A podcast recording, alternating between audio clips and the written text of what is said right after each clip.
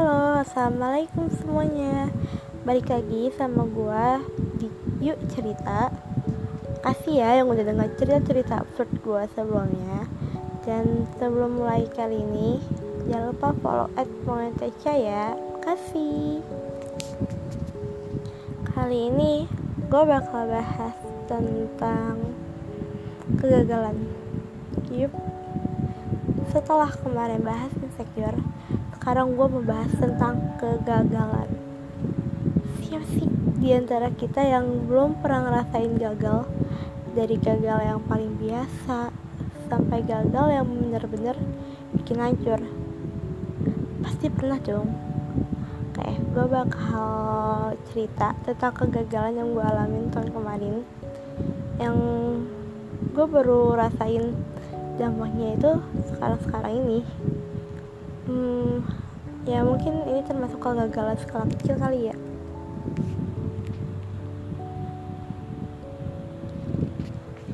Jadi tahun kemarin gue gagal dua kali. Gagal dalam organisasi.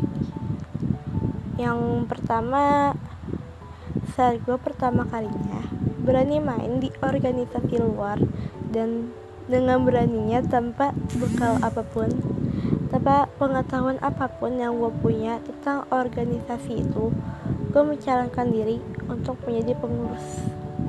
Hasilnya jelas gagal.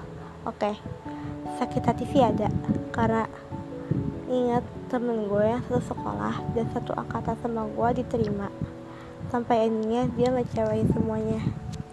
Oke gue gak bakal bahas di situ. Sebenarnya di situ ada kesempatan kedua tapi saat kesempatan kedua itu dibuka gue nggak ikut karena ada satu masalah. Lanjut waktu ada seleksi bakal calon ketos-ketos waktu itu gue diajak temen gue untuk temenin dia maju jadi bakal calon. Oke gue ikut karena emang mau coba lagi kan ya. Gak ada yang salah kan? Setelah ngikutin beberapa rangkaian seleksi hasilnya gak sesuai sama kita harapin. Gue baik-baik aja tuh karena ya udah ya udahlah gitu. Maksudnya kayak yang penting kita berusaha untuk hasil sih gue serahin di atas. Nah ceritanya mulai dari cerita kegagalan gue dalam seleksi bakal calon itu.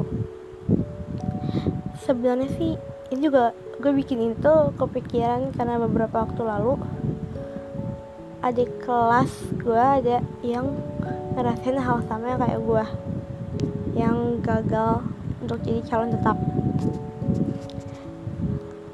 Uh, entah nggak ngerti deh. Sekarang tuh lagi bersyukur banget banget banget banget waktu itu nggak kepilih jadi calon tetap. Apalagi jadi waketos kenapa?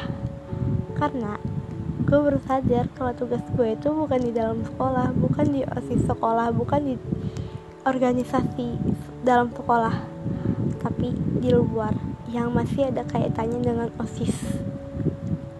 Organisasi luar yang sekarang ini gue ikutin yang udah dua tahun ini gue selamin lagi. Setelah temen gue salah satu temen gue yang gue jadi teknik itu bikin nama sekolah jadi pandang sebelah mata. Gue gue punya tugas di sini buat perbaiki nama sekolah gue lagi. Masih warga sekolah jarang banget atau bahkan gak ada yang tahu masalah ini kecuali orang-orang tertentu. Apalagi yang kenal gue jarang banget. Ini tugas gue di luar sekolah jadiin nama sekolah seperti semuanya selalu dipandang bagus sama orang luar kalau waktu itu gue terpilih gue yakin sekarang ini gue gak bakal bikin cerita ini. Karena gue orang yang super duper males sama hal-hal yang bikin ribet. Gue gak bakal ada di organisasi yang 2 tahun gue ikutin ini. Gak bakal kenal gak bakal ketemu sama orang-orang yang gue kenal selama masa pandemi ini. Yang sekarang jadi temen gue temen yang deket yang selalu cerita. Itu gak bakal ketemu kalau waktu itu gue terpilih jadi calon tetap. Bakal males ikut webinar yang selama pandemi ini gue ikutin. Intinya intinya kalau waktu itu gue kepilih gue nggak bisa belajar dan nge-explore lagi dunia organisasi ini karena ya udah gue stuck di situ. Parah banget perlu tahu hikmahnya sekarang. Guys uh, penutup kali ini gue mau ngasih tahu kalau selalu ada cerita di balik kegagalan yang mungkin belum sadarin sekarang ini. Lu gagal bukan berarti lu harus nyerah dan nyalahin diri sendiri. Sedih boleh tapi jangan berlarut. Jangan terlalu mikirin lah jangan sampai bikin lu stres. Kalau saran gue kalau lu lagi gagal lu lagi ngerasa sedih karena gagal pergi ke satu ruangan. Tangis sepuas yang lu bisa. Tenangin diri. Keluar ruangan. Itu tuh lo harus sudah punya planning lebih matang lagi buat lanjutin semua mimpi lu. Lupain semua kegagalan itu karena itu tuh bakal ngambil perjalanan lu. Gak ada gunanya lu ngikut itu tuh. Oh ya uh, kalau ada yang nanya posisi gue sekarang di osis sekolah dan posisi gue di osis organisasi luar ini jadi apa? Di osis sekolah gue jadi anggota anggota fakbit kalau nanya kenapa nggak koor koordinator fakbit karena kan udah pergi calon bakal calon. Ada cerita yang nggak gue nggak bisa gue ceritain. Intinya ya nggak nggak masalah lah. Gue jadi anggota karena ya udah sama aja kan sama-sama jalanin proker sekbit dan gue masih lanjut sampai akhir masa periode ini. Dan di organisasi luar gue jadi apa? Uh, untuk yang generasi sekarang karena masih ada masih baru tuh ada tuh pengurus pusat jadi gue masih jadi anggota. Karena kemarin gak maju juga jadi pengurus ada satu hal lagi. Dan udah. Gue jadi anggota tapi insya Allah nanti ada kesempatan kedua dan ketiga.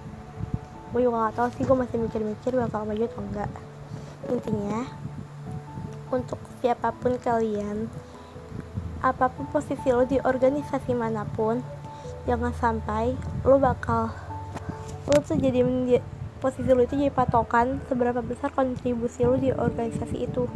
Contohnya lo bakal kontribusi kontribusi penuh bakal bener-bener sekuat tenaga sebisa lo pasti di diserahin ke organisasi itu. Kalau lo kepilih jadi anggota eh kepilih jadi pengurus pengurus terpilih atau jadi ketua. Sedangkan kalau lu cuma jadi anggota lu bakal ogah-ogahan. Terus bilang ah kan gue cuma anggota biasa yang kayak gitu ya. Itu bukan seorang pemimpin guys. Dan ya udah. Udah deh cuma itu doang. Jadi buat kalian siapa pun itu semangat ya. Gagal itu biasa aja kok tadi ini nih